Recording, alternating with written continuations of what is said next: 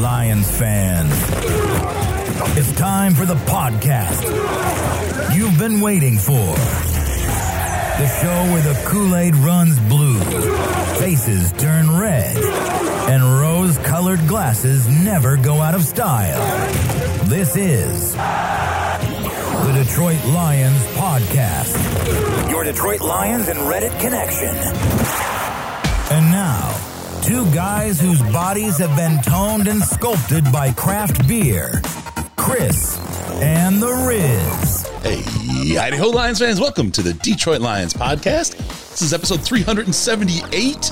We are here with Jeff the Riz Risden, Tony Tio Ortiz, the voice of Detroit on WWJ. WWJ. Blah, almost, almost stumbled there. Uh, I'm your dashing host, Chris, and I've got these two great guys with me. I just, I'm so flustered. I don't even know how to feel. How you guys doing today?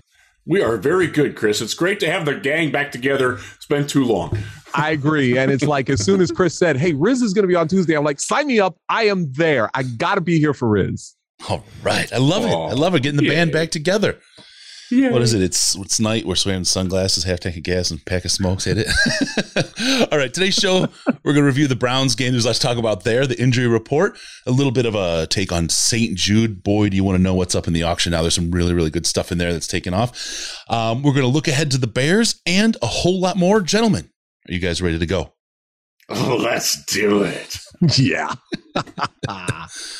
Oh, it didn't work. Why? Why didn't that work? I don't even know where the stinger is now. Um, okay, we'll move on. I gotta, I gotta find it. I gotta make it work. It's not going to. Okay, we'll move on. I'll have to edit. Sorry about that, guys. Sound effect didn't go. Kick it off. Break it down. There we go. All right, let's get right into it. We're going to talk about the Cleveland Browns game against the Detroit Lions. This is there's something about these three point games that are breaking Lions fans' hearts this year. Happened again, thirteen to ten. And I think the Lions may have squandered some opportunities. Uh, one thing I can say for certain, there was a lot of bad football in Cleveland last Sunday.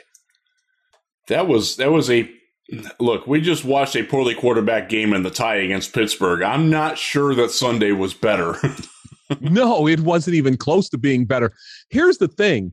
The the the Lions seem to have this effect on teams is when teams just barely beat them, or in the case of the Pittsburgh Steelers, when they tie, the fan bases for those teams are getting into revolting situations. They want to kill, and I'm using it lightly, but they want to kill the the teams because I guess fans in Pittsburgh thought that the Steelers were going to roll in and blow out the Lions by 30, and Browns fans thought that they were going to roll in at home and blow out the Lions by 30. And they kind of forget the Lions defense is not playing at a bad clip right now. The offense is brutal, but the the defense is playing well. I to that point, and we'll talk about this in a little bit. But like with Matt Nagy, we're finding out that I mean these fans maybe have a right to be mad because beating the even if they beat the Lions, it's not good enough to save a head coach's job in the NFL. I mean, there's yeah, there's not a lot of you know a lot of sense. The Lions have a great team here, and while the wins and losses don't show, the close games. I mean, so many close games. Riz, it's it's. I mean, you you know, it's got to at some point fall, but they're not as bad as that record. They're not, but they also are. If it makes any Yeah, sense, like does. like I, I think they've done a really good job of playing up to the te- the better teams, but they've also had a, a net effect of bringing the good teams down to them. And I don't know if I don't. I honestly don't know where that balance is. Like, is it them playing up well, or is it bring the other team like overlooking them, or just like in a, like Pittsburgh? Obviously, Mason Rudolph's terrible. Um, that that makes sense. Baker Mayfield should not be playing. He's hurt. He, he's got a broken shoulder for God's sakes, uh, and, and a torn labrum in the same shoulder. He's got knee, ankle, and hip problems. Um, there's no there's no rightly excuse for him to be playing when they have the highest paid backup in football. So there's I don't think that they're well coached against, if that makes any sense. Like like opposing coaches for whatever reason just are not bringing their A game when the Lions come to town. You saw it with John Harbaugh in, in Baltimore Correct. One of the best coaches in the game. I, I would vote for him most years in, in the top three in, in coaches. He's not having a good year, and he really didn't have a good day against either the Bears or the Lions. He almost lost to the Bears last weekend.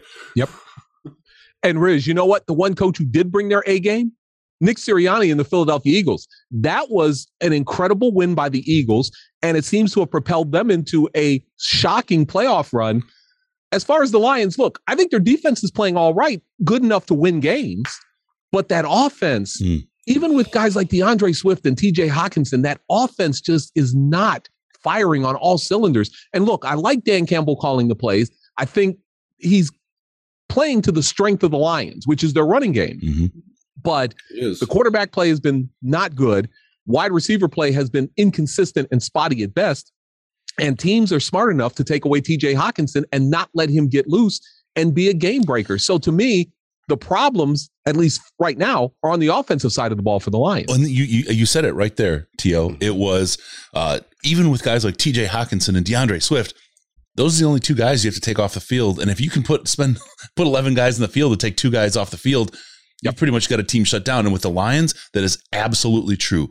Um, I want to talk a little bit about the numbers here because and, and this will lead into that whole third and 14 call that everybody's talking about there's some numbers that people haven't really thought about and look I think that that's a, a passing play. I, I, I think that you know I I would have made a different call, but I understand why Dan Campbell made the call to run there when he did. And here's here's here's some of the the, the data behind it. About nine percent of Boyle's pass attempts were interceptions. Okay, mm-hmm. so you got a one in ten shot. Ooh. So yeah, yeah. Uh, the best play in the playbook for this this team is that D'Andre Swift running play. Um, if you your your pass and your pass and your rush attempts were even at 23 in the game, you have zero passing TDs, two interceptions. Rushing, you have a touchdown and no fumbles. Mm-hmm. You, all your yards are on the ground. They're not through the air. Everything points. So you go, it's third and 14. We need this to win the game. What do you say? Dial up the best play I've got in my playbook. And that's D'Andre Swift running the ball. That's why that decision at third and 14 was made because they didn't have confidence or as we saw with the numbers, the ability to execute on the passing game. Yeah, I'm trying to find the passing chart from uh, Nick Boyle or Tim Boyle, and they don't have it listed, unfortunately, on Next Gen Stats, which is sad. You have to have a minimum number of attempts in order for it to yeah. be on. and Chris, let me give you three more reasons why that was probably his best option. Myles Garrett, Jadeveon Clowney, and Malik McDowell. They were crashing into the backfield and they were collapsing the pocket on Tim Boyle for pretty much most of the game. They kept the heat on Boyle. And like we talked about in the preview, that was going to be an issue for the Lions. They needed to do things to keep that pass rush at bay. Third and 14, Riz, that's advantage defense and advantage pass rushers. At oh. that point, your pass rushers pin their ears back and just go after the quarterback. Absolutely. And th- I thought that the play scheme itself wasn't bad because it was designed to get to get Garrett up the field right. and run behind him. Mm-hmm. The Browns linebackers are inconsistent to be charitable. Yep. Their safeties have been awful. Um, uh, I, have said it a couple times. John Johnson, as the highest paid free agent safety this past season, offseason, has been a monumental bust for Cleveland. Um, it, has been bad. Um, he, he's Will Harris level play. Ooh. And they're paying I, I, think it's 45 44 million or 43 and a half million over the three years for that. Uh, so that, that that's that's a mistake. It's also a cautionary tale um, that you might not get what you pay for in free agency. So develop your own please. Um, but in theory that play was going to work. I i understood it. I i didn't necessarily like it but any chance of yardage there is better than than boyle throwing to Kalif Raymond, who did not have a good game. No. Amon-Ra St. Brown did have a good game. He was open a lot. Yes, he was. But but at the same time, I, I, thought the Browns did a really good job of shading Malik McDowell to the side where St. Brown was to help cut down that passing lane. And Jadeveon Clowney, for all of his lack of sackage, is really, really good at getting away in, in, in into the way of passing lanes. And and I thought that they did a, a pretty good job of scheming that up too. And it's look, there there aren't any really good options on third and fourteen, especially when you don't have a, a reliable quarterback or trustworthy wide receivers. And to Amon Ra, I mean, he only had 18 yards in the day. He, he could have been open, but you again, you look at your quarterback unable to deliver the ball to a guy when he's open. If he's only got 18 yards in the day, it's hard. Again, I'm all about the pass play there, but if I'm sitting there in Dan Campbell's shoes and I'm really trying to find what's my best option, it that was probably it, Tio. Yeah, I agree. That was the best option he had at that point just to keep his quarterback healthy. And look, Tim Boyle had an awful game. Let's let's be very generous about it. The numbers don't even bear out how bad things were to the point where all those people who wanted Jared Goff benched, by the time the fourth quarter rolled around, they were asking for Jared Goff to come back into the game. And guess what? There's a chance he plays on Thursday. And the reaction to Lions fans, or by Lions fans, at least from what I heard down the hall on 97 won the ticket, is hey, we're glad to have Jared Goff back. You know, he's coming back. That's crazy how that can go from one extreme to the other in just one week time. Well, we still have to try out Blough, Riz. He's your guy, right? my my theory with Blough is who's the most accurate quarterback on short range passes on this team? It's David Blough. What's your offense? Short range passes. Right. Hello. it's not that hard. no. Not at all. And that, and you know what? Your my son and you are in perfect agreement, Riz, because Your he keeps asking the same question. He wants to see David Blough play. And look, we've seen David Blough play. And it's not good. Right. It, it's not. not. Right. He's not the answer. He's a possible solution, temporary solution, but he's not the answer to the problems at quarterback.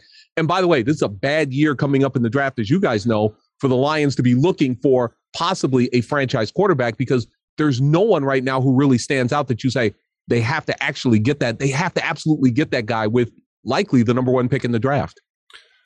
Yeah, or even we'll the number off 20. that bridge later. We we, we uh, well they, will be the Rams will be picking in the mid twenties, and that's right. Kenny Pickett. That's uh, I hope Malik Willis doesn't go that high because he shouldn't be anywhere near there. But uh, you know that, that that's the range where you're looking at a, a Kenny Pickett or a uh, a Sam Howell guy like that. Um, you you could do worse. You could have taken Zach Wilson number two overall this year. Um, both those guys are better than him. Um, no question in my mind about that. But yeah, it's it's a tough spot. I, I would like to like I, I'm done with with Tim Boyle. I was done with him after the second day of training camp when I'm like.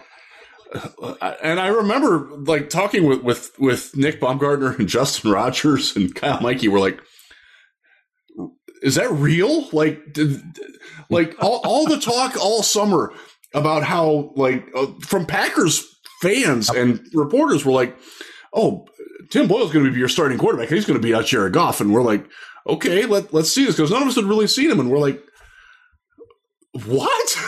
like, is this a bit? Like, are you are you scamming us or something? Like." my my theory now is that, that they had to find a way to comfort themselves that that guy actually beat out Jordan Love last year. That's the only justification I can think of for why they were trumping him up because he's awful um, and was awful from day one in Detroit. Um, he cannot throw a short pass. Every single pass under like five yards bounced to its targets all yeah. summer, every single day. And that's why I was hopeful that maybe they would open things up and play to his strengths, which is a moving pocket and throwing the ball deep down the field. But we didn't see any of that. And that was, that was a little frustrating from my standpoint that you're not tailoring your offense to the quarterback skills that you have. Obviously, you don't have great receivers that, that are, you know, real adept at that. And he he didn't get much practice time. Remember, he didn't practice for, what was it, nine weeks? Right. Because he had, he had a thumb injury. Yep there's just a whole confluence of things and and from that end i would hope that they would like if goff gets hurt aggravates the oblique injury or just sucks that they would go to blough instead of boyle because he fits the offense better hey, not that not, not that he'll be better but he could he fits the offense better hey riz and chris did you ever see the movie heaven can wait with warren beatty? Yes. Okay. Tim boyle is the reincarnation of matt flynn. Mm-hmm, mm-hmm, mm-hmm, I don't get that, man. At all. I can't. I, am just thankful it's a one year contract because uh, between between Brad Holmes going out and, and deliberately signing that guy and deliberately asking for Jared Goff, I'm a little worried about his eye for quarterbacks. so yeah, well, I think well, I won't go into that. But uh, there's a couple things here in the in the chat. First, um, Packers fans are delusional about quarterbacks. They're going to get real good at evaluating quarterbacks real soon here once yes, Aaron Rodgers gone is. And and the one the other thing that's nice about this one year Boyle contract is maybe they'll they'll be big enough suckers to sign him back next year as Jordan Love's backup because boy would that be a great great That'd bunch of laughs. Um, question though in the chat: Who do we think was to blame for the Reynolds interception? Was it Boyle, Reynolds, 50-50, good defense? What what do we have here? I'm I'm I have a theory on that. I think that's on the play caller. You don't make a quarterback that hasn't practiced with a running back who's also been limited in practice. You don't make them do option routes. You give them one freaking option on a play. If that's not there, throw the ball somewhere else. You don't make them read sight options against a defense that they haven't seen. That's Correct. stupid. It's stupid. Yep. Yep. It's on the play callers on that one. You know, again, you're asking players to do something that they're not used to, that Yeah. they have not practiced much. And that's the worst thing you can do as a coach. Your job as a coach is to give players the ability to win. You put them in situations that they are comfortable in. I don't think that was a situation where Raymond was comfortable or Boyle was comfortable. So that goes on Campbell and it goes on Anthony Lynn. There you go. All right. Um, let's go. Let's see. What else do we have here from the game? There was the third and 14. There was Tim Boyle. Anything else about Tim that you want to cover quick, Riz? I mean, did you get it out or do you have a. a I, little- I was disappointed he didn't run because he can run. Yeah. He, he's actually a pretty good runner, and the, the Browns are vulnerable to that because their safeties, again, do not play well. They don't pay attention very well. uh, now, Ronnie Harrison, I'll give him credit. Uh, he and his pink hair had a fantastic game. It was it was his it was his best game of the season. I do watch every Browns game, um, and it was fun. Double it was fun only watching one game at one time on Sunday for me, which was glorious. I loved that, and I get it again this week. Um, it's going to be nice, and uh, I, I I don't need to see Tim Boyle again. I know he can't play. there you go. Not to be blunt, Wow. but that's that's where I'm at. By the way, the Lions will determine who wins the AFC North this year. Isn't Mm, that crazy? mm. if you think about it, they lost to Cleveland, they lost to Cincinnati, they lost to Baltimore, but you have the tie with the Pittsburgh Steelers. Oh. At some point, that tie is going to come in handy, and the Lions are going to determine which of those four teams ultimately could win that division. Um, in the chat, I don't understand why Campbell's chosen to call the plays. It goes against everything he said at the start of the season. Have you heard anything about the Goff Lynn rumors? Yeah, I've heard a lot. Dan Campbell's calling the plays, and there's a reason for it. Uh, and that's Yep. what it is. All right. So we look forward to uh, Jared Goff season returning. Um, Tony, I got to ask you. Can't believe that's a true statement. I, I know.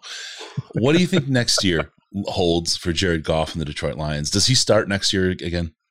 I think so because of the lack of good quarterback depth in this year's draft, unless they actually go out and pay for a free agent and bring that free agent in. But again, there's the danger, and Riz was talking about that. You get sometimes what you pay for, or sometimes what you overpay for. Yep. So if you're the Lions, you might as well, at least at the beginning, try to ride the rapids with Jared Goff and maybe find a diamond in the rough in the draft. Maybe you find somebody in the sixth round, like a Tom Brady. Although I don't think there's a Tom Brady in the draft, but I'm just saying you find Sure. somebody in the later rounds in the draft that maybe you can start building around. But to me, at this point, I, I think Jared Goff's your starting quarterback, at least at the beginning of 2022. Uh, I agree. Now that like Russell Wilson might be available, um, Aaron Rodgers might be available. I think the odd Deshaun Watson could potentially be available. Although I think uh, if he is available, he will be in Miami, Right. which could make Tua Tagovailoa available. I'm not sure that any of those, like, like obviously Russell Wilson is a, a very good quarterback and he's hampered by injuries now, but it, it looks like Seattle might be blowing everything up. If he becomes available, he's instantly the top name.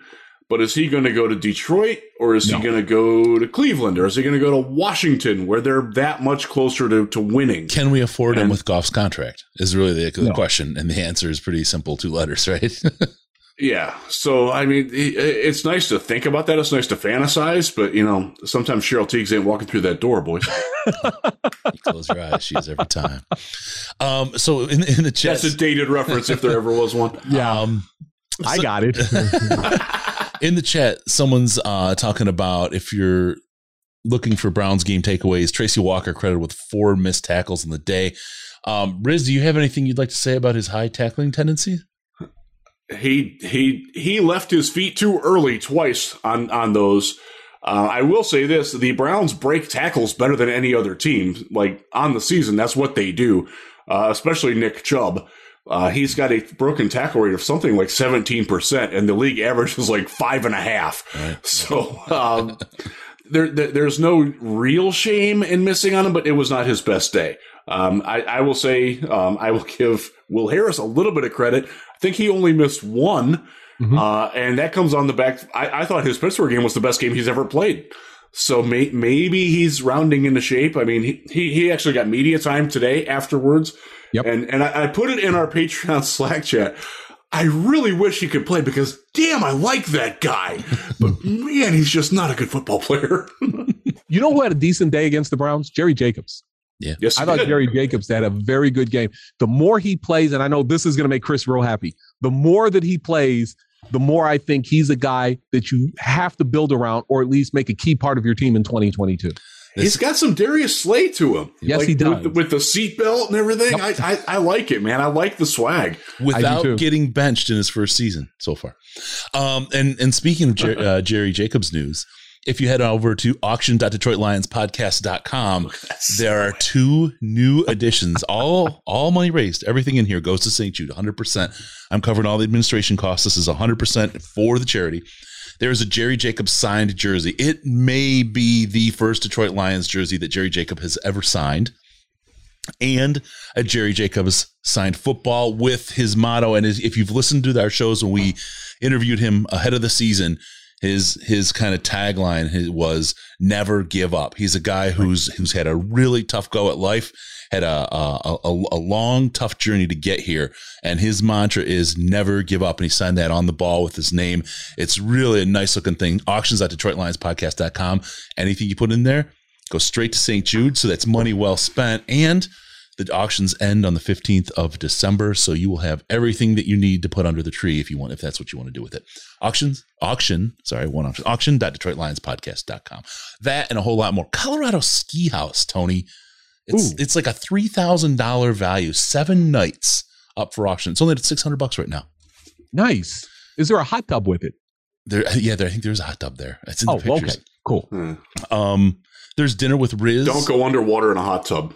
No, human soup. No. Got athlete's foot in my ear that way. It's not a good idea. Oh, That hurt like hell. Don't blow bubbles in the hot tub because Bubbles hates it. Uh, also, there's dinner available on that note with Riz and Sandman and myself down at Prime Proper downtown Detroit. That's a the Nice. tomahawk steak, baby. Oh, the yeah. best. It's only at 155 bucks right now. The dinner itself is worth more than that. What do you? I might have to bid on this. If I get dinner with you three guys, I might have to put a bid in. That's less than the steak. Exactly. Exactly. On. I could just donate the money. All right. So head on over auction.detroitlionspodcast.com. There you go. Um, yeah, Jerry Jacobs looked just absolutely fabulous out there. He has been growing stronger. He's not even his final form, and he's looking like a second. Uh, he's definitely not an undrafted free agent level player. He's definitely No. not a first year UDFA level player. This is a guy, a top two rounds, three rounds type of player in his first or second year. That's the level I think he's playing at right now as the cornerback. He continues to grow and get better.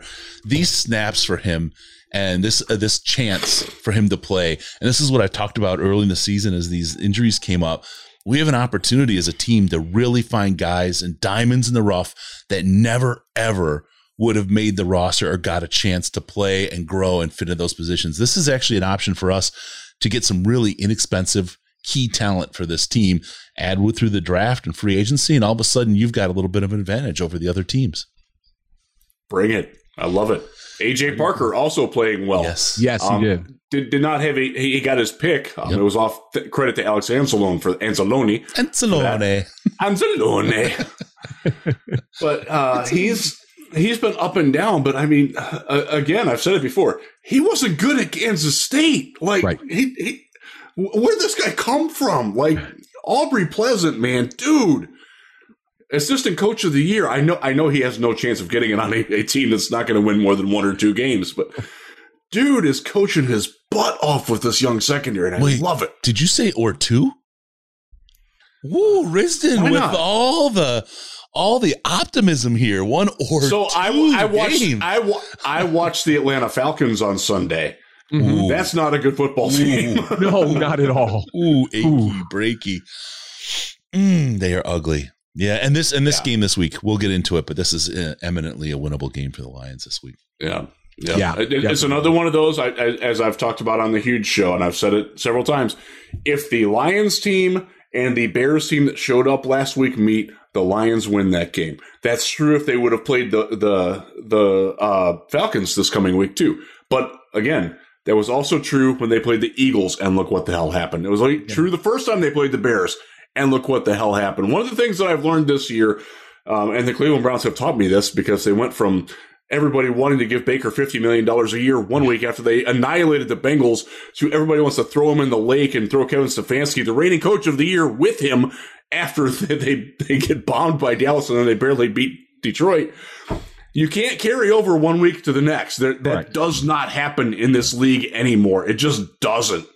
So uh, you got to be real careful on, on, making the predictions on what happened last week. I'm, I'm learning that the hard way. So, what do you guys know about coaching staff and uh, contracts? You talked about Aubrey Pleasant.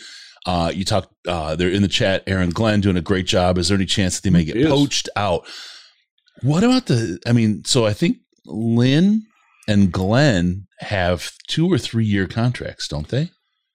I want to say that they got two year contracts. Yeah, uh, I know. And I think I think they get three. I could be wrong, but I know the positional coaches. At least I know uh, at least of one that had a two year so, contract with is going to option out for three after the season supposedly. But there's right, and and that that's fairly standard for a new coaching staff. Yeah, is that they'll get half of the term of the head coach. Correct. So yeah. So now let's think about this. If we're if we're sitting at this right now, these guys mm-hmm. should all be on contract for tw- for next year. Now it's the if somebody comes sniffing around for them, do you get in the way because you have them on contract? What do you think uh, this Lions organization is going to do with these coaches, coordinators, specifically Pleasant, Aaron Glenn? Those are two guys that you could see wanted by other teams who may want to give them an opportunity to move up. Do the Lions enforce the contract? Do they take the the different tack that they this kind of servant leadership track tack that they've been holding before and allow these guys to move upwards and onwards? How do you think this plays out in the offseason? I'm looking up their con- their uh, status right now and their actual titles too. I will say this much, and I know hopefully Riz will back me up on this. I think it depends on the coach. I think if somebody comes after Pleasant or Glenn, I think if you're the Lions, you enforce that contract. If somebody comes after Deuce Staley, I think you enforce that contract. If somebody comes after Hank Fraley, like the Pittsburgh Steelers did last offseason, yep. you enforce the contract. There are other coaches, however, if somebody came calling you might not enforce the contract and you might let them walk out the door. I agree. I agree. Wow. I legit forgot that Dom Capers was on this defensive staff. Oh yeah. um yeah, that's crazy. So um I was looking to see if Aaron Glenn was the also the assistant head coach. I thought he was. He is not. That's my error. Yeah.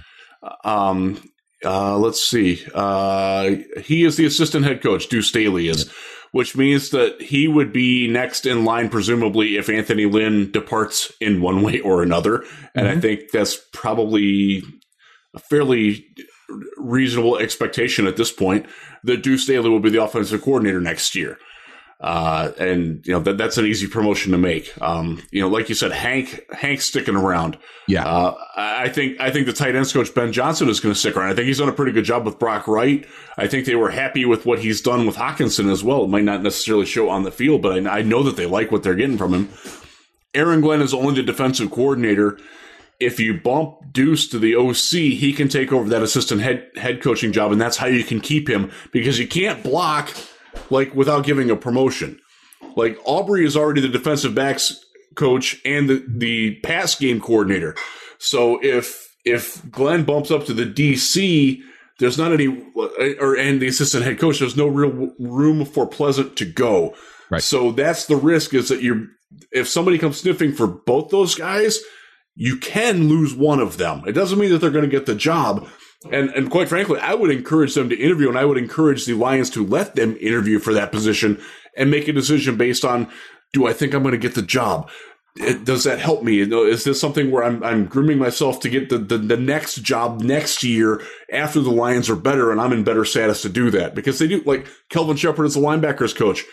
I know the linebackers aren't very good, but I know that the Lions like him. I, mm-hmm. I, I, can tell you that Chris Spielman loves that guy. Um, so there, there's, there's there's some there's some guys that could get pushed. Um, I would worry more about Pleasant than I would Glenn because I think um, he is on the same track that Vance Joseph was um, when he got the the Denver Broncos job. Uh, now, now that didn't go well for Vance Joseph. um, Right. who, who's a phenomenal defensive backs coach and a great defensive mind. He was a rotten head coach, and everybody in Denver will tell you that. Uh, and I think he figured that out pretty quickly. And and that that's one of the other things is that you've got a lot of guys on this who, who played for coaches and played for assistants who weren't necessarily cut out to be head coaches and saw that, and they might realize that their destiny might be, you know, hey, I might need to be a defensive coordinator for 20 years and never be a head coach. Right. And that needs to be okay. Like Steve Spagnuolo, another example of a guy, phenomenal coordinator. Put him as a head coach and it's, it's all gone to hell. Um, the, the, the Giants, Giants are about to find it out with Freddie Kitchens, who's their new offensive coordinator. Great, great offensive mind as a as a head coach. Oh my God, he's worse than Matt Patricia. Uh, so uh, Matt Patricia, pretty pretty good defensive coordinator. I think we have to Yep. give him that. Miserable head coach. Uh, one of the things that I think, and I've seen this come up, and it's something that Chris Robbins and I have talked about in the Slack, and it's something that a lot of us have talked about behind the scenes on Twitter. The NFL is realizing that just because you have a good offensive or defensive mind does not qualify you to be a head coach. You've got to have leadership skills. You've got to have organizational skills. That's why Brian Daboll is never going to become a head coach because everybody knows that that guy has the personality of an eggplant. There's just nothing there. He's not leading anybody. He's a brilliant offensive mind, but and that's okay. Like understand where you fit. And I think Daboll has figured that out. I, I think Wade Phillips figured that out over time. Yes. Another guy that's that's like that. And that I, I do think that the NFL is is looking more at that. And, and that's why guys like Kevin Stefanski are thriving. That's why a guy like John Harbaugh is thriving because they have the ability to to coordinate um, coordinate coaches and lead men and relate to players and manage rather than manage an entire unit instead of just like one department. Two more guys who fit that list, and they both have Detroit ties. Marty Mornhinweg was a guy who yeah. was a good offensive coordinator and proved it when he went to Philadelphia, but as a head coach, not great. And look, Rod Marinelli, say what you want to say about Rod Marinelli. Again, not exactly an eggplant personality, but I wouldn't put him high on the personality list. No. But Rod Marinelli is a hell of a defensive line coach, and he's Oh, proven it at stop after stop after stop. But as a head coach, it just Nope. didn't work out for him. Chris, one thing that does help in this situation that you're talking about, there aren't going to be as many head coaching openings this year as there have been in past years. I can count, I think at this point, three that'll probably be open. The Raiders will be open. I, I got a feeling Chicago is going to be open. And honestly, the third one, you look around, there's always one surprise. Could it be Cincinnati if they miss the playoffs? I mean, could it be Denver if they struggle? There's not that many head coaching openings that are going to be out there this year, and that actually kind of helps out the Lions. I had a text exchange today with someone who said, What's going on with Cincinnati? And I'm like, you know, I would love Zac Taylor as the, the offensive coordinator next because he's another guy who might be a better coordinator than he is a head coach. I I don't want to peg him to that because I think their roster was severely undermanned until this mm-hmm. year. But that that's a team that could win that division or also come in fourth. That, that's true Right. of all four teams in the AFC North right now. So we got to let that one play out. The other Yep. one that I would consider is maybe Sean Payton deciding maybe maybe Pete Carroll gets tired of it in, in That's a good Seattle now now that they're they're um, maybe Seattle realizes that Kyle Shanahan um, the fluke year was the year they went to the Super Bowl and not the other three years where he's had the winning percentage of Matt Patricia. Mm-hmm. Maybe That's another one. San Francisco could be a good opening too if they falter down the stretch. Right now, they're right there in the playoff race, but if they falter down the stretch, that job could open. One job I thought was going to be open, Riz and Chris, but now does not look like it's going to be Minnesota. I think Mike Zimmer's coming back at least for another year with the Vikings, unless they completely collapse down the stretch. But look, of all the jobs we've mentioned, the one I would take if I was in line for a head coaching position, I'd take Minnesota in a heartbeat. I think they're close enough based on the play of Kirk Cousins, based on the play of Dalvin Cook, Justin Jefferson, Adam Thielen. They might be closer to dude. winning. Yeah. They might be closer to winning than any other team on that list. I will tell you, um, this is I won't tell you, but I will put money on it, Riz, if you want, that Deuce Staley leaves the team before he becomes an offensive coordinator. Meaning, if he demands, could be. if he demands the offensive coordinator role, he's not going to get it, and he'll have to leave.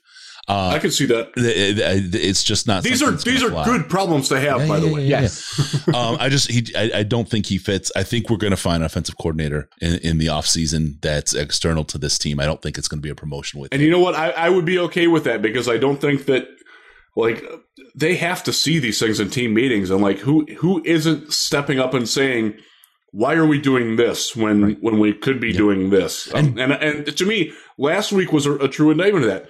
You're switching quarterbacks that have very stylistic differences, and you tried to run the same offense with them.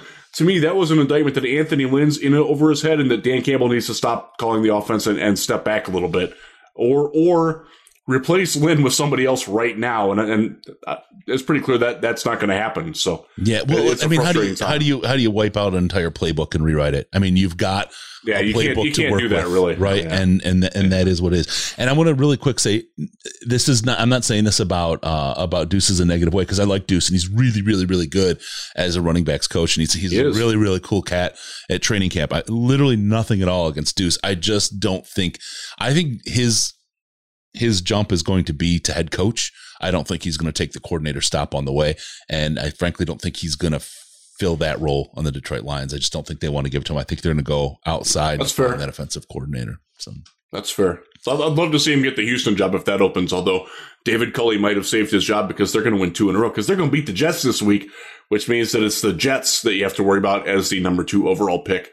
Um, and they have the same kind of needs as what the Lions do. They need wide receivers desperately. They need Yep. pass rush desperately, and they need cornerbacks desperately. Yep. And I'll tell you, for those that don't like Dan Campbell calling plays, we did have our best result with him calling plays. And I found it quite interesting that that whole game was us attacking the strength of the Pittsburgh Steelers, like not backing around, not trying to scheme around it. We put the guys in the line and we ran it right at the strongest part of their team. And you know Metal up your ass. Exactly. That was that was I, I liked it. I liked it a lot.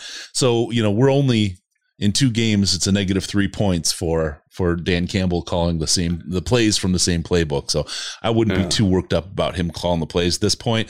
There's not a lot of guys there. They're gonna make a you know, And- there's and by the way, you're not gonna um, get the two- stink out of this playbook. I'll put it that the, the num the number one and number three teams in terms of generating pass rush they played in those two weeks. Yep. That might have had something to do with the the conservative play calling in the passing game as well. Yep. Um, Myles Garrett did not get a sack. T.J. Watt didn't even get a pressure. Right. Uh, he didn't finish the game. well, well, that that that's true. Uh, you know, he did get a pressure on that one, so that that that one does count. But that was that was on uh who was the tight end that missed him? Um, It wasn't Hawkinson. It was um, the other guy. was it Brock Wright or was it was okay? Yeah, it was Brock Wright. It was Yeah. right. Um, Yeah, because Fells had already gone. Hawkins that's right. Or Hoxton. What did he call him? I mean, the, oh boy. By the way, growing up in the 70s, guys, I love this type style of football that the Lions are playing. This is throwback to the 70s type of football where Yep. they run 35, 40 times and only pass 20, 25 times. I love this type of football. It gives your defense a chance to stand out as well. So I've got no problems with the way things have been called for the most part with these two games against the Steelers and the Browns. Yeah, I think we're, this is the way it's going to be for the rest of the year, uh, and it it is not indicative at all of what's going to go on in the future and next year. I think this is just getting us over the finish line of the 2021 Right. season of the NFL. That's just where we are. Get us to the end, please. All right. Uh, one, one other thing with the, the running games, it gets the games over fast, and for that, I'm I'm mercifully happy. All right, the Diamond CBD injury report and analysis from Diamond CBD. Go to cbd.detroitlionspodcast.com, cbd.detroitlionspodcast.com. If you've got pain, anxiety, insomnia, it'll help you take the edge off of all of those. Just get your CBD projects, products, or if you have a little bit of sore muscles uh, from the workout or whatever, the cream works awesome. And let's face it, straight up, if you want the buzz, go for the Delta 8 or the Active CBD. Active CBD is active in all 50 states, uh, legal in all 50 states. Delta 8's a little bit limited, but uh, Riz is giggling, the knowing giggle of a man who's got planted into a chair and had a good night. Where did my toes go, Chris? All the pain, anxiety, and insomnia melted away. and his toes. cbd.detroitlionspodcast.com. Take it from the Riz. All right, let's take a look at the injury report because we're here about the pain and the anxiety and now the insomnia. Uh, Halapoulivaati Vaitai is on the injury report. A conc- was it a concussion? Con- concussion. He suffered Sunday. He did not practice. Didn't even um, attempt to practice on Tuesday, which means he will be out Thursday Right. because he doesn't have time to clear NFL protocol. So he will Right. be out. That's why they signed Tommy Kraemer to the active roster today. Uh, and based on what we saw Sunday, that might not be a terrible thing because Kraemer played okay. Yeah. Yep. So Vaitai's a big miss, but um, we'll see on the other side of the ball. There's some things that may play into our hands as well. AJ Parker, our, our one of our two picks last week, he is out. Uh, we have Parker out with the um, uh, ankle. Ankle's out. Mm-hmm. So he did not practice. I'm calling these guys out. It's not the official injury report yet, but um, Yeah. if he did, that does come that comes out at 4 p.m. on Wednesday. Um, and um, Parker Parker's interesting because uh, the, these practices they haven't actually practiced. They've just done walkthroughs and installs. They're not actually like hitting each other, not in pads. Um, the guys are out there in sweats. It, it's easier to say that he's not participating in that than it would have been if he, they were actually practicing. Um, my understanding is that of all the guys who missed practice today, he is the most likely to go. Um, and now Jared Goff was listed as limited, which which changes that dynamic. There were five guys that were out, and, and of the five guys that we're going to mention, Parker is the closest to playing. there you go. Okay. All right, you got Matt Nelson, who did not practice. Uh, also He won't be there. Nope. Uh, Trey Flowers did not practice. I'm assuming we're not going to see much of him. For Not not looking good. No, Uh, not not his kind of game either. By the way, Right, right, right. And Trinity Benson um, did not practice. He's out. Uh, who who Da'Shawn Hand is is not only out or did not practice, but is on to the IR. and he's the IR. Do we think we're going to see him in a Lions uniform again, guys? No. I hope I hope not. There you go. Five times to the IR in four years. That's that, that- well, almost technically that has to be a record. So You know what? I go back out to the old Bill Parcells quote the best ability you can have as an NFL player? Availability. Yep. If you're not available, you're not going to play. So I think we've seen the last of Da'Shawn Hand. Yep, yep. Uh, hugs to you from the chat, uh, Tony. Uh, Michael Pendergast wants to give you a big hug. he deserves it. Everyone loves To. All right, And by the way, played 29 games in four seasons. Mm, he almost played two seasons of ball. Got got three sacks in his first eight games, um, and since that time has t- 41 tackles, one tackle for loss, two tackles for loss, and no sacks. I guarantee you somebody will take a shot on him this offseason. Somebody will pick him up thinking that they can turn him around. And the scary thing is, they probably will be able to turn him around. He's and got keep him talent. healthy and on the field. He's, got just talent. got he's just got to stay on the field, but he he is a talented guy. But Agreed. yeah, it's All right, Michael Brockers uh, practiced on Monday. Knee limited practice today. Jared Goff limited practice, and Jermar Jefferson. I'm I'm actually kind of happy to see him getting limited practice with hopes that maybe he could make his way back because he was super effective on one play before he got hurt. So let's see. all right, Chicago Bears side of the ball. Uh, Justin Fields did not practice at all. Ribs injury. Um, Riz, you had uh, talked to some folks at the Bears Wire. What did you hear? sounds like he will. Not, they don't expect him to play. Nobody in Chicago expects him to play. They expect it to be Andy Dalton time. And Dalton had one masterful throw. If you haven't seen it, check out his touchdown pass to not Mooney, but the other touchdown that he threw in Sunday's game was a brilliant throw. Now it was a blown coverage, and Baltimore has. I'm gonna. I'll work. I'll work green tonight instead of blue. Crappy coverage from their safeties. It's not good. Um, but he, he, he lit him up over the top.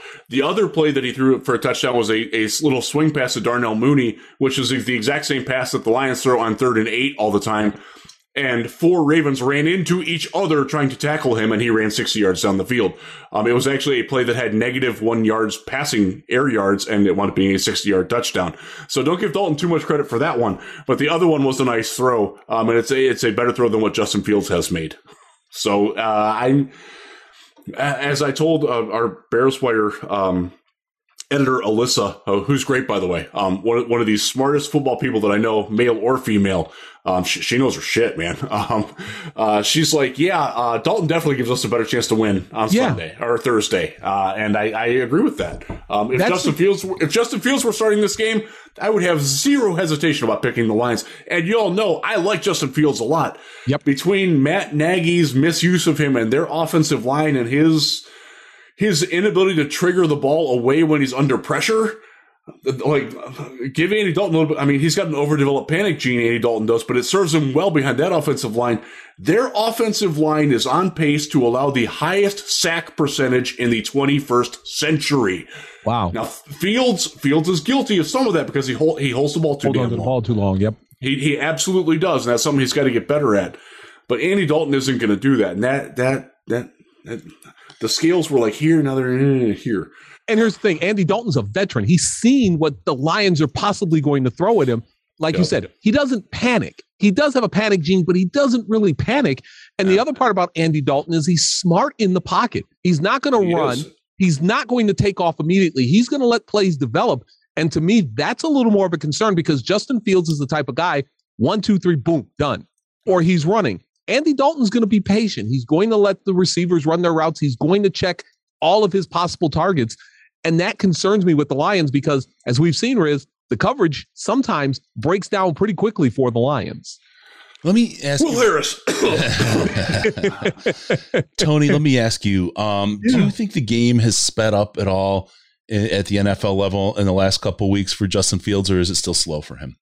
I think it's speeding up for him just a little bit. I think he's he's getting better, but he still makes rookie mistakes that I don't think Andy Dalton is going to make. Dalton's going to make some mistakes, but I don't think he's going to make the type of mistakes that Justin Fields would make, especially on a short week. Even though they've played the Lions before, I think Fields he scares me a little bit just simply because he's can do a sick he he has the ability for a spectacular play, guys, and then he has the ability to make a huge mistake that just kills your team's chances of winning. Totally a rookie. Dalton's that guy. totally a rookie. Right. I mean, that's that's Yep. what you get in Justin Fields. He has opportunity. I mean, you leave Matt Nagy there for another year or two, and boy, oh boy, does that kind of put a a, a, a, a, a shadow on Justin Fields' potential. Um, I think that's part of the reason some of those conversations are kicking off. he gone. He gone. And with that, I absolutely, I absolutely believe those unsubstantiated reports that Matt Nagy will be fired regardless of what happens on Thursday because it's a natural time to fire somebody. We might know something a little bit about that. well, well, let's get into that. We'll do the Amazon. We're going to buy you out. Look ahead to the Bears. Amazon.DetroitLionsPodcast.com. Amazon.DetroitLionsPodcast.com. Use that anytime you want to shop. It's, oh, I got to do the thing. It's the holiday season and my balls need squeezing. Ah, who doesn't love a good Christmas carol? Um, yeah. oh, it goes on. It doesn't have. Oh, remember that Christmas Carol? Okay. I could do multiple lines. Like I, I, have got that one like totally mapped out. My there's this there. My wife sings the dirty lyrics I wrote to it now because she can't get them out of her head. Like she'll be driving in the car and all of a sudden she, there's one particular Wow. line that I've got and she's like and da, da, da, da, da. she's just like you've ruined it. The weather is outside is frightful indeed. Wow. Uh, Good times. All right. Oh. Amazon.DetroitLionsPodcast.com. Amazon.DetroitLionsPodcast.com. Anything you need for the holiday season, no matter how your balls are, head on over to Amazon.DetroitLionsPodcast.com. Pick it up, take a little bit out of Be- Bezos' pocket, slide it into your favorite podcast, help us keep the show running, and getting all these amazing guests like Tony Ortiz on the show. All right. Um, let's talk about the Bears here. Tony does it for free. I mean, we don't want to get into it, but That is true. let's talk do it about for Miller's Hamburgers. There you go. There you go. The fourth. We're down. We're down. Um, okay. Here's the rumor. Um, Matt Nagy is going to be looking for a job after Thursday's football game, even if they win. Win or lose, Matt Nagy's out of a job. And supposedly, the report is that he has been notified of that fact directly. Riz, do you have any more info on that?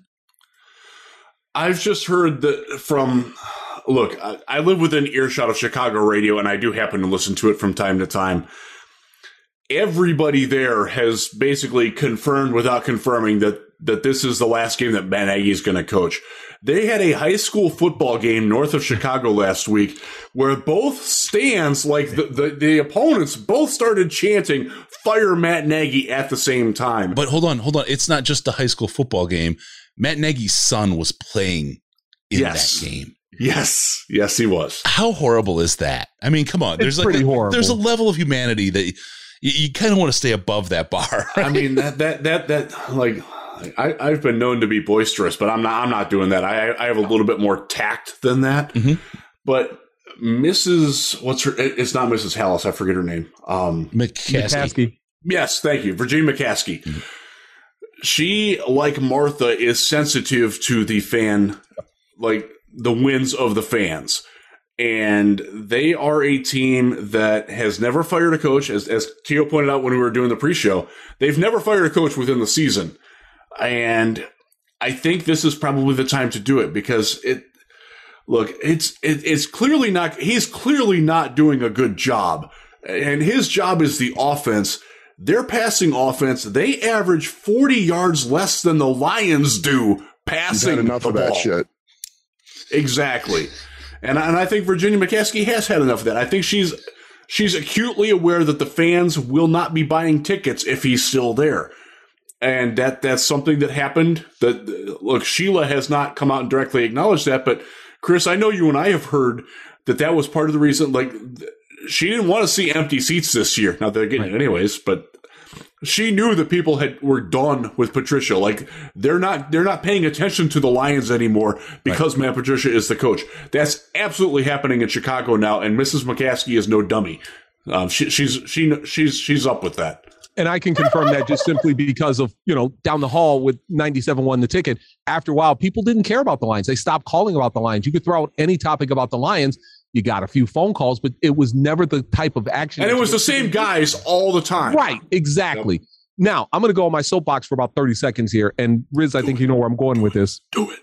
I hate this time of the year because people will celebrate when Matt Nagy gets fired and they don't realize that it takes a toll on their families. There are other coaches who are involved in this as well, whose jobs are are going to be lost as well.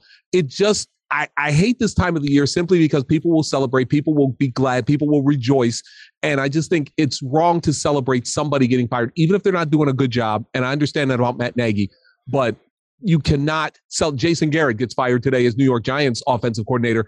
And people on Twitter were going nuts saying, you know, about time. Yay. You know, maybe Well, the his head coach you know. absolutely threw him under the bus after Exactly. last night's game. Yeah, Good Joe Lord. Judge. That yeah, was Joe untenable. Judge, yeah, it, it would He's not next. oh, yes, exactly. That's that's another opening that'll be out there. We forgot that one. Prepared. Oh three God, yeah. But you know, just be responsible when this happens. Just you know, don't celebrate. We've seen this too many times with the Lions when they fired Matt Millen, when they fired um, Marty Mornhinweg, when they fired Rod Marinelli, when they fired Jim Schwartz. Don't go out celebrating. This is not a time to celebrate. If I understand you want the coach gone, great, but If there's you know. one thing Lions fans want, they want Matt Nagy to stay employed in Chicago for as long as possible. and so let's not celebrate. It's a day of mourning uh, when that announcement makes. And that it is, to Tony's point, and God, if anybody can school us all on how to be a decent person, it's Tony. oh just God. just have a little bit of humanity for these Yes. guys. I mean, we're going to have in the offseason, we almost had it last week or last year. We couldn't quite pull it together. Um, some families of players or coaches, we'll say, with the Lions, and they're going to talk about that kind of change with contracts changing in the offseason, what it means to the family, raising kids in three, four different cities, not knowing where you're going to be in the next. Oh, my kid's playing football, you know, as a junior next year, I think at this high school, but maybe not, right? The, the whole uncertainty that, that surrounds your life. And, and as much as these folks give up and they put themselves out there, like we talk about, you know, Matt Patricia eh, for Lions and as a coach for the team was just an absolute dumpster fire. It was just not the right thing. Matt Patricia, as we've as as Riz said, is one hell of a defensive coordinator. He's he seems to have done a spectacular job as defensive coordinator in in the Patriot system and so on. Yeah, He's- it, it's the working wrong- in New England, by the way. He's, he, you got a situation where you have a guy who's just in the wrong situation. It doesn't mean they're not talented. It doesn't mean they don't have the ability to do a great job. It's just the situation isn't right. Whether it's the team, whether it's how the, the players fell, whether it's the GM, there could be a whole series of things that came together and then I didn't perform right there. Let it go, move on. The thing about Matt Patricia, when I go, the, there's two things that I'll, I'll always remember about him beyond the poor record and the and, and what happened, the decimation of the Lions roster with but with Bob Quinn there. But the two things I remember is when we met him at Senior Bowl, Riz, and how absolutely fabulous he was as a human being to us to talk and just hang out. What a he was a great, Yep, great guy. he was. The other thing was that he did the donation very cool at the combine to St. Jude and kind of like caught Rich Eisen, who has a gift for gab, caught him flat footed and at a loss for words that he dropped off the check, didn't want to be on TV, wanted to do it behind the scenes and went off. He was the inspiration for us to kick off our St. Jude thing. And, and just so folks know, in the three years of doing it, we're just about to crack $60,000 raised for St. Jude, and it's all because of him. So you know what? Yeah. There's there's there's good that come out of these things. So Yeah. I'll, I'll, I'll share this about Matt Patricia. He came to, I, I live in Holland, Michigan. He came out here in 880 restaurant um, when they were on their bye week, uh, his second season. Came out here, paid everybody's tab at the restaurant, including Nice. the bar. Um, was like six thousand dollars, and and like he, he had all the waitresses like uh, add up what what everybody's ordered right now, and I will pay everything. He left a five thousand dollar tip to be divided amongst the staff too. I mean, say what you want about him as a coach, it's a that's a decent human being, Yeah. and and uh, he has a family. He has young kids. Um, Tony and I, and, and we, actually, we all have teenage kids right now, Mhm. um, and we, we we understand like instability, like in that age. Like I, I was, I was cursed enough. I had to go to three high schools. I was a new kid in the middle of my freshman year, then I was a new kid my senior year. That's awful. That's an awful thing to do to your kids. Yeah. And, Yeah. Uh, uh, I, I came out the other side. Okay, thank God. But like Sure. that, like I, I wasn't any like athlete or anything. Like my my dad didn't get fired mercifully. Um, we wound up bouncing around for promotions, but Right. it, it's just that's really really hard on the family. Like like my my my my little brother lived in four houses by the time he was seven years old. Like, That, that that's that's tough on a little kid, man. It, it it's made him much different than it's made me. Um, because I, I lived I lived in the same spot until I was eleven. You know, and uh, that that that's just very hard on like if if you've moved as a kid, you understand, you know that, Yep. and it, it, it's really hard to wish that on people. And and I I remember when Lovie Smith got fired, like. I, I really don't think Lovie Smith is a very good coach whatsoever. But when he got fired from the Bears, I knew a couple of his assistants pretty well. One of them had three kids under five and was had, had a fourth coming. And I'm like, oh my God, dude, what are you going to do? And he's like, I really don't know. Um, he wound up getting another job with a college and he, he's actually still there. Good. But it's like, the we, we have to see to your point, Tony, we have to see that these are human beings and these are these are people doing a job. Right. And it, it, it, it sucks to lose a job. I, I think we've all lost jobs in our Yes. lives. It, it sucks to lose them, especially when it's out of your control. Correct. And that's going to be the case with a lot of the assistant coaches and the scouts and the, the front office staffers and things like that. Like, it sinks to have something like that happen just in your personal life, but then to have it on the happen on the public stage, and then to have the meatheads show up at your kid's high school game. I mean, can you imagine it, it- anybody who's listening right now? You you you lose your job. You're notified you lost your job tomorrow, and then you go watch your your high school kid playing a sport, and both both you know stands are cheering about you being fired. Imagine how that feels. I mean, my God, that's got to be hor- horrifying. But with that, f the Bears, and let's talk about the game. Wow. that took a turn. not not no mercy in this anyone dojo. in Exactly. particular, but just the Bears as a whole. Um, let's look at this game. Uh, Tony, what are the key matchups? What do you see uh, we're looking at here? the one for me is David Montgomery against the Lions front. To me, I, I- the the Bears running game is going to be important because that's how they beat the Lions the first time. It wasn't so much Justin Fields' arm, although that did help. But to me, the running game of the Bears was what controlled time of possession for them and what allowed them to defeat the Lions the first time around at Soldier Field. So to me, my key matchup is going to be the Bears running game against the Lions defense. If the Lions can do a good job shutting that down or at least controlling it, they have a chance in this game. But keep in mind, Najee Harris ran well against the Lions and Nick Chubb ran well against the Lions. So that's not a good sign going into a game against the Bears. Yeah, no, absolutely. All right, um, Riz, as as as we kind of go to key matchups, I want to ask you just to kind of lead into that with McNeill and Onwuzurike and their performance this year. I mean, round two, round three. What is you know what I'm not hearing is their name on every broadcast, right? But they're they're playing, they're starting the games, right? And and our defense is a strong hear, point. You did hear Levi O on Yes. Sunday. Yep, yep. had a big PD um, or PBU, as it may be, when you're a defensive. That's weird that when you're defensive back, hits a PD, but when you're a, a defensive lineman, it's a PBU. Um, I just need a PBR. Um, and he also blocked a kick, which was great. Um, uh, that that's the best game he's played. He's been, uh, and and we talked about this when we did the draft show. He's still popping straight up way too much uh, at, right off the snap, and that's a problem when you play good offensive linemen. The good thing is, is that the Bears don't have a single good offensive lineman, Yeah. and they can attack on that. Alim played really well last week. I know his PFF score didn't show it, and I know the, the stat sheet didn't show it. I thought he played a very good game. He cut off the backside cut that Nick Chubb loves very well.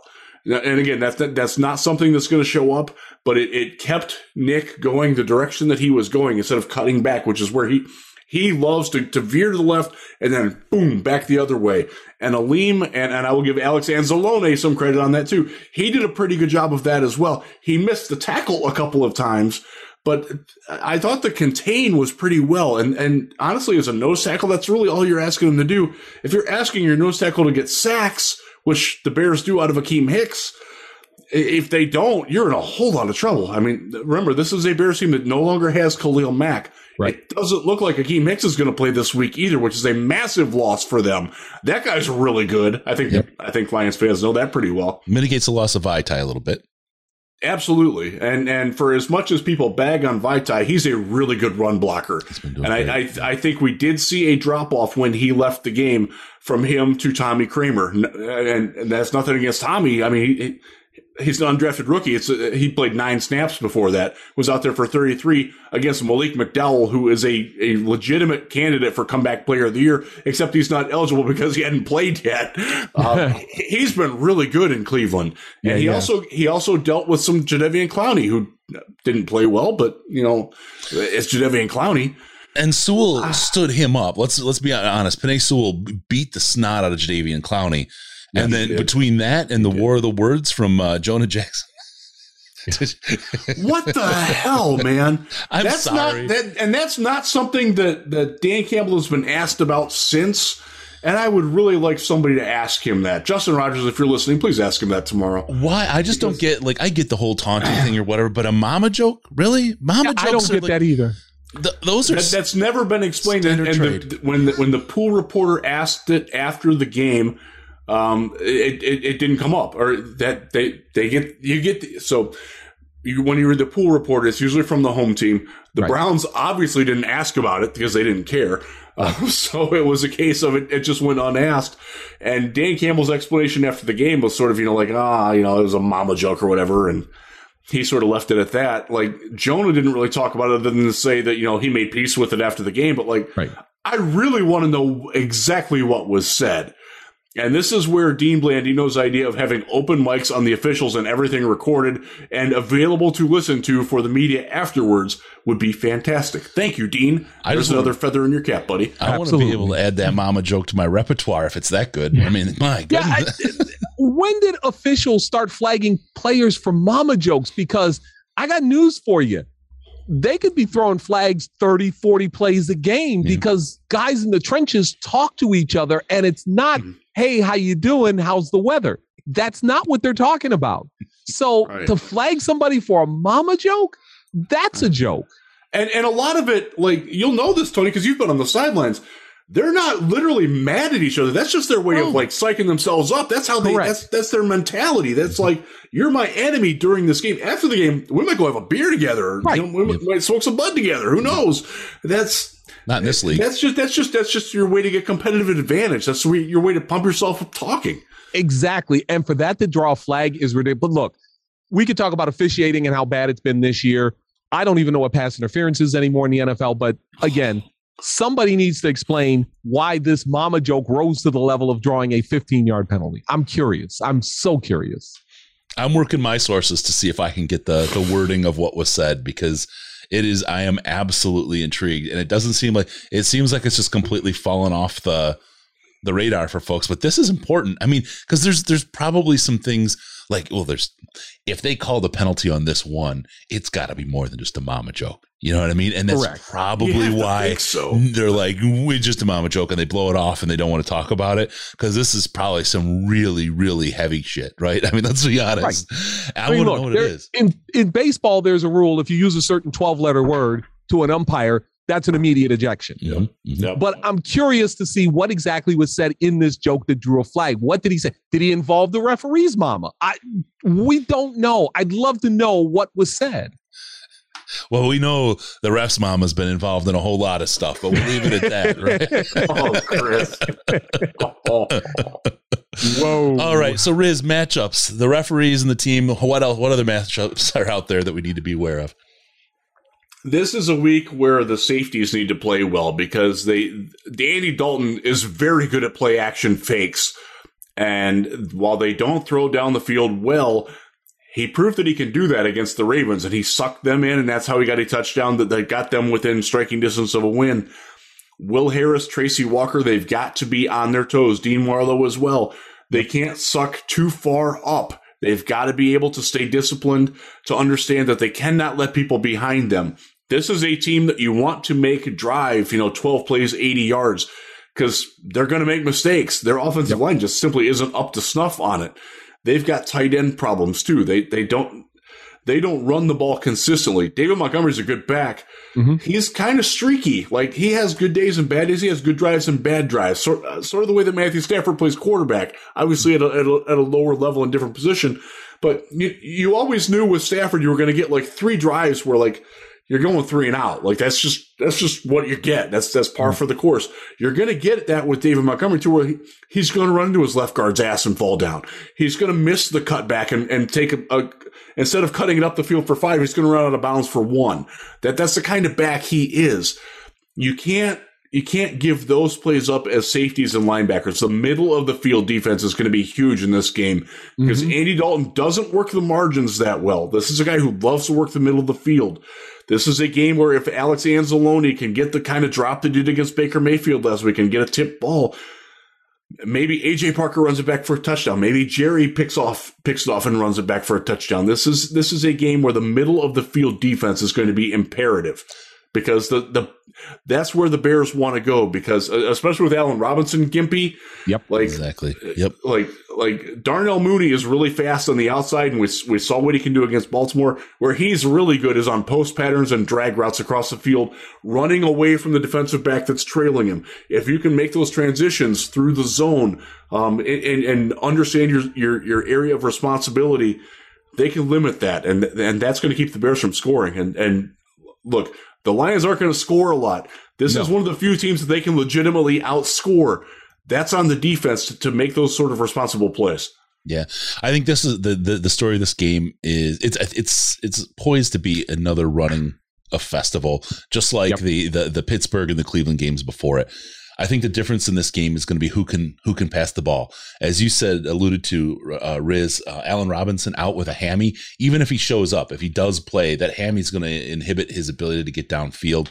Uh, if he doesn't make it in particular, whoever can move that ball through the air, there's going to be a ton of running. But as you know, with their inconsistent running game, that that the the the the passing yardage that they get is going to be indicative of how the Bears do in this game. And frankly, I think the Lions as well. Jared Goff has got to be in there. He's got to deliver some passes.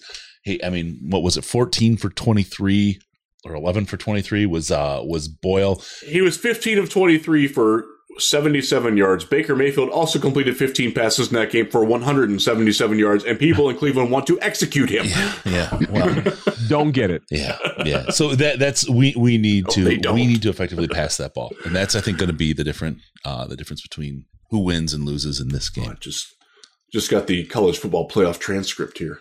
Oh. By the way, if you're if you're paying attention to the college football playoff before they announce the final one, you're an idiot. That's all I'll say on that um, wow. Wow, I'm an idiot then. you are you are part of the problem because you are enabling that system to exist by giving it oxygen.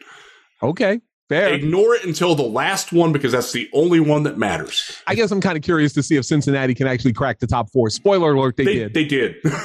okay, so this is our version of "Come on, man, you're an idiot, man." Is is what we're gonna do now? My "You're an idiot" is I don't do "Come on, man." I'm like you're an idiot. I'm, I'm, the, I'm not that blunt. The federal I'm, I'm judge, not, that, not fed, that tactful anymore. I'm the, tired. The federal I'm judge who tired. shut down sports betting in Florida you're an idiot. That's taking away my fun, so you SOB. You put that in the Slack. That's actually something we got. We're not going to talk about it tonight, but that is right. a very good topic for like the off season. Yes, because there's a lot going on there that impacts all of us. Yep, yep. and the casinos are suing against sports betting because they the, the online sports betting because they know it takes away from their revenue. So yep. it's not that they're against they, they're running all these these ads. Don't vote because now we have to go to a referendum. Don't vote for the gambling. Keep van gambling illegal. It's casinos that's running running the ads. It's like, this is all a lie. Can't we just be honest? All right, Tony. Anyone you want to call an idiot? Uh, no, I'm good right now. You can call me an idiot. this is what I talk about. What a great guy he is. All right, we'll we'll leave it at that. Uh, okay, no, I could call somebody an idiot. I just don't want to get any. Eh, I don't want to get anybody in any trouble or my son in any trouble. It's not him. I'm calling an idiot. Right? No, your son's a great kid. No, it's not him. It's just something he was dealing with. That move yeah. on. Yeah. No, I think I'll, I'll, I'll, call the ref who uh, allowed my daughter to get her eye dotted and bleeding out of both nostrils and didn't call a foul on the play. Like there's there blood foul. Like like no, nope, nope. Wow. So, so when I yelled at him at the next game that I saw him at, I don't feel so bad about it. She didn't do the Isaiah Stewart, did she? She did not. She was she okay. was yelping in pain, and I Good. took okay. all of my moral fiber not to run out and comfort her. But uh, she's tough. She's tough. Teach her to do the Bill, Bill Laimbeer. No one will touch her again. All right, moving on. We'll uh, take a. uh, really quick, don't forget about all your gear. You can get it at fanatics.detroitlionspodcast.com. All your jerseys, all your, whether it's Michigan, whether it's hockey, whether it's the Pistons, you name it, anywhere, any gear, it's all the official great stuff. Fanatics.detroitlionspodcast.com. With that, I think we've covered all the all the bases, gentlemen, and I appreciate you. I want you both to have a spectacular Thanksgiving. Enjoy the time with your family. You guys both deserve it and uh, I appreciate both of you and everything you do for for the show. It's uh, it's so great that you came on, Tony, to get the get the Thank band back you. together. Yes. Thank you, Don. Thanks, Don. Get the band back together and have you guys here. It's really, really awesome to do this with you guys. It's really been great. It, I, I, when you when you told me that Tony was going to be, on, I'm like, oh yeah, this is great. I'm, I'm so, I was very excited. I miss Same you, Tony. When when Chris, I miss you too. When Chris said Riz was going to be on, I said, what time? And it's funny because at first I was going to try to run home and do this, and I thought no, I can do it right from here, get comfortable, use the station's equipment, and just, you know, relax. And what so station is go. that, Tony? WWJ. Make sure to tune into WWJ every day. is it two to seven, Tony? Is that the shift? Oh uh, yes, that's two to seven. The, yes. the the the best voice in the Michigan area and Detroit area is Tony Ortiz doing the news, covering it, taking care of you. WWJ Radio nine fifty. You're home for the best news. Sport. Are you guys still doing traffic on the eights? Yeah, we still do traffic on the 8th. Yeah. Oh, yeah. Oh, yeah. I, I got it. All right. With that, remember, don't forget about us on Patreon, patreon.com slash Detroit Lions podcast, patreon.com slash Detroit Lions podcast. You'll get access to the Slack chat where we talk about all the important things, including traffic on the 8s. Make sure to follow us on Twitter at DET Lions podcast, DET Lions podcast, at AJ Ortiz 3, and at Jeff Risdon. Follow us all. It's a great crew to, to check out. We're out there. You can have fun with us on Twitter. Give us a call via Skype, Detroit Lions Podcast, all one word, Detroit Lions Podcast, or call us in the Lions line at 929 33 Lions, 929 335 4667. And be sure to go to DetroitLionsPodcast.com. Why would they go there, Riz? So they can, so, so, so we can come into your ear holes automatically. That's right. Thank you for tuning in. We're going to see you next time on the Detroit Lions Podcast. Good impression. no pants, no toasters, no hot tubs no problems because we're your Detroit Lions and Reddit connection. oh.